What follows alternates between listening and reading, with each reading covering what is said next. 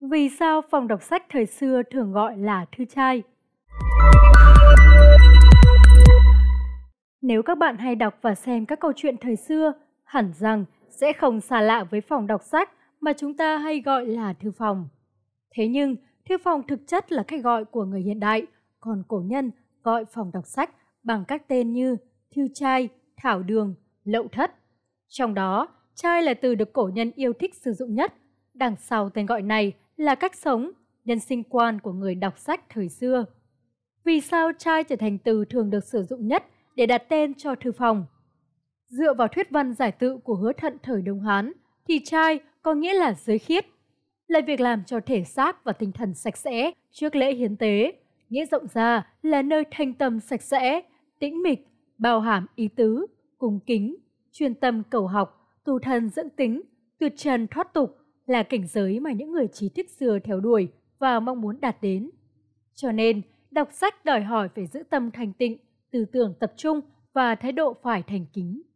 Thư phòng xưa cũng được cổ nhân gọi là lậu, đường, ốc, cư, lư, thất, quán.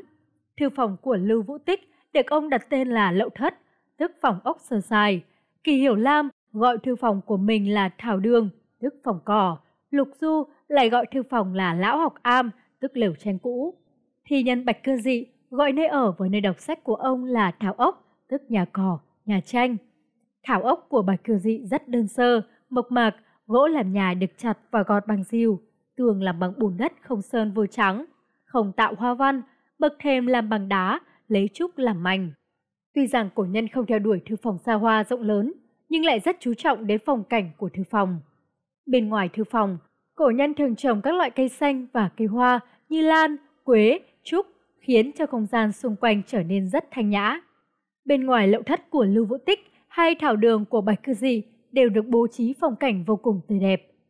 Về cách bố trí bên trong thư phòng, người xưa theo đuổi chi nhã, tức tào nhã, không thô tục.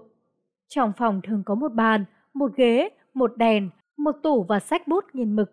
Ngoài ra, tùy điều kiện gia đình và diện tích phòng, gia chủ có thể đặt thêm vào đó sạp, nhạc khí, hương khí, tranh chữ, châu ngọc và bồn hoa. Tuy nhiên, cách bố trí đó phải đảm bảo khiến thư phòng lịch sự, thao nhã và thoát tục. Trong thư phòng, thứ quan trọng nhất là sách. Sách thường được cất trong dương, hộp, tủ, cháp, két. Những dụng cụ này thường được làm bằng chất liệu gỗ, trúc và da. Đựng sách bằng cháp là phương thức truyền thống của người đọc sách thời xưa vì nó thuận tiện cho việc mang theo bên mình. Có thể nói, thư phòng đã trở thành nơi khởi điểm trên con đường theo đuổi trí thức của người xưa, cũng là nơi tìm kiếm con đường trở về của họ. Chính bởi vậy, văn hóa thư phòng được người xưa vô cùng xem trọng và giữ gìn.